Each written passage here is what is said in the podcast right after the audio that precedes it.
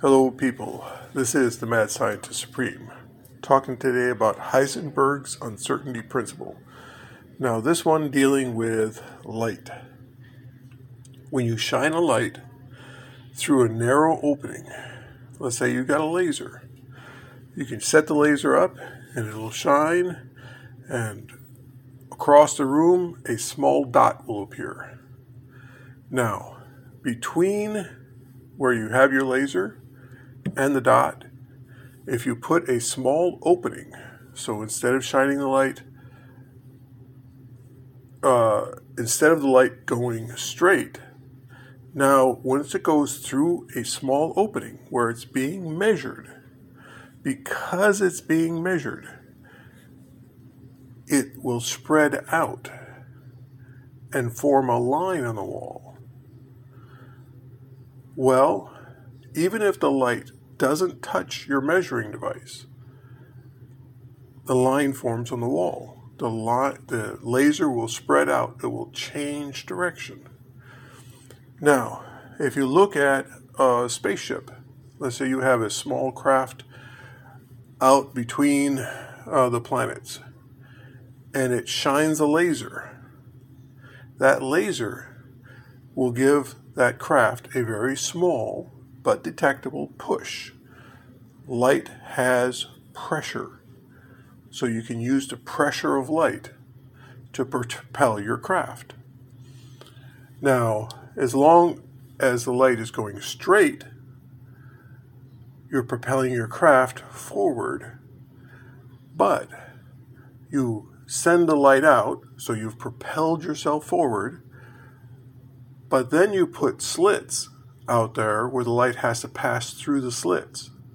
Now the light becomes a wide beam. Instead of a narrow beam, it becomes wide. Well, if because of the angle, you're no longer pushing straight ahead, you're pushing at an angle, or multiple angles. So now your thrust should decrease. But the laser light has already left the craft. So the thrust cannot decrease on the craft itself. So the opening now, the laser light is going through this small opening, but it's not touching the measuring device. Uh, you could use two playing cards, two razor blades, two, or a, a, just a like a shutter on a lens where you have that small narrow opening like an iris on your eye. You make the iris smaller and smaller where it almost is touching the laser light. And once it's measuring where the light is the light will spread out. Well since the light has not touched anything and yet its thrust capability is diminished. The thrust then must be transferred to the measuring device. So we must have uh, an effect on the measuring device, even though it's not touching what is being measured. Just being near a laser light, it's being affected.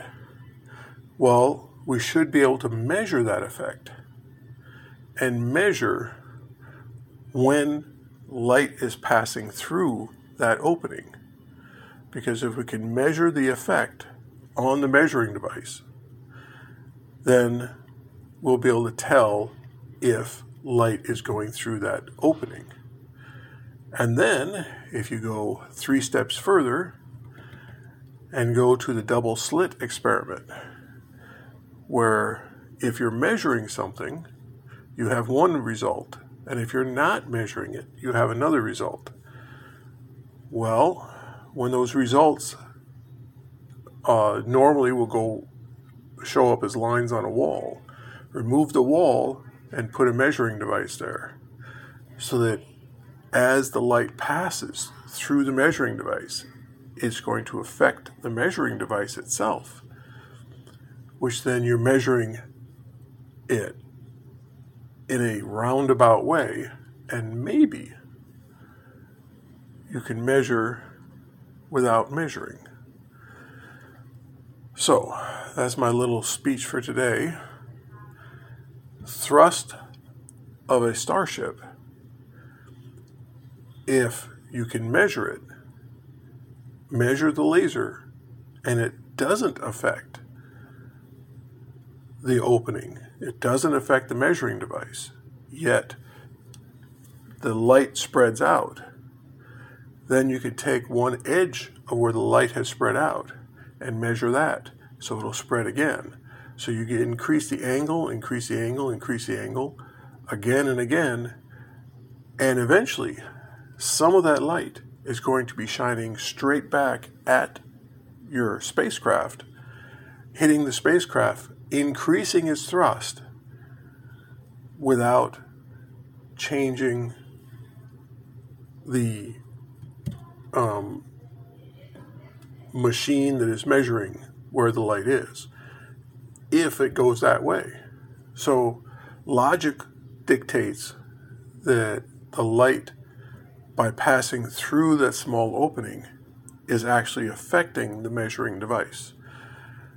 But we got to go and check to see if indeed it is affecting the measuring device.